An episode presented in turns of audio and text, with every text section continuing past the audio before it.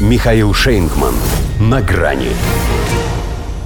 Саммит и демократии. Байден создает карманную альтернативу ООН. Здравствуйте. На грани.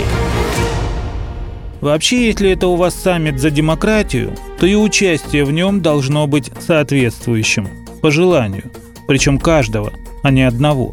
Другое дело, если это очередная попытка этого самого одного сколотить под себя свое собственное международное сообщество, карманную альтернативу ООН. Что-то вроде премьер-лиги наций, куда отбирают не всех и не по спортивному принципу, а по программе лояльности. Хотя генсек Антонио Гутерриш тоже зван в качестве приглашенной звезды. Не первой величины. Зато для Джо Байдена это просто праздник какой-то. Как день рождения. Сам решал, кого он хочет видеть. Поэтому если упоминание демократии в названии этого театра одного актера и уместно, то лишь раздельно. Демократии. Демонстрация власти над миром, то есть. Пусть не над всем но по сравнению с декабрем 2021 на целых 7 стран собралось больше. Определение «целые» имеет смысл, так как восьмой – Тайвань. Отмечен противовес остальному Китаю, который вместе с Россией, Ираном, Египтом и еще семью десятками государств такой милости не удостоился. Пополнение в основном из Африки. США крайне важно показать черному континенту свою заинтересованность в нем – а то сами уже признают, что они его теряют, уступая Москве и Пекину. А теперь там должны быть счастливы, что и их посчитали демократиями. Это потом за кадром им объяснят, если сами не поймут, что за такое счастье надо платить.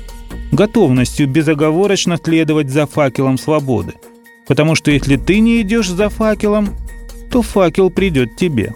Как Турции, например, и Венгрии – Даром, что союзники по НАТО, а оказались за бортом. Чтобы посидели в одной компании с автократиями и подумали крепко над своим поведением. Им, конечно, тоже еще может кое-что перепасть от тех без малого 9,5 миллиардов долларов, что Белый дом выделяет на поддержку демократии, СМИ и свободных выборов по всему миру. Но при условии, что кое-что они в себе поменяют. Допустим, власть. На это, собственно, и отстегивают.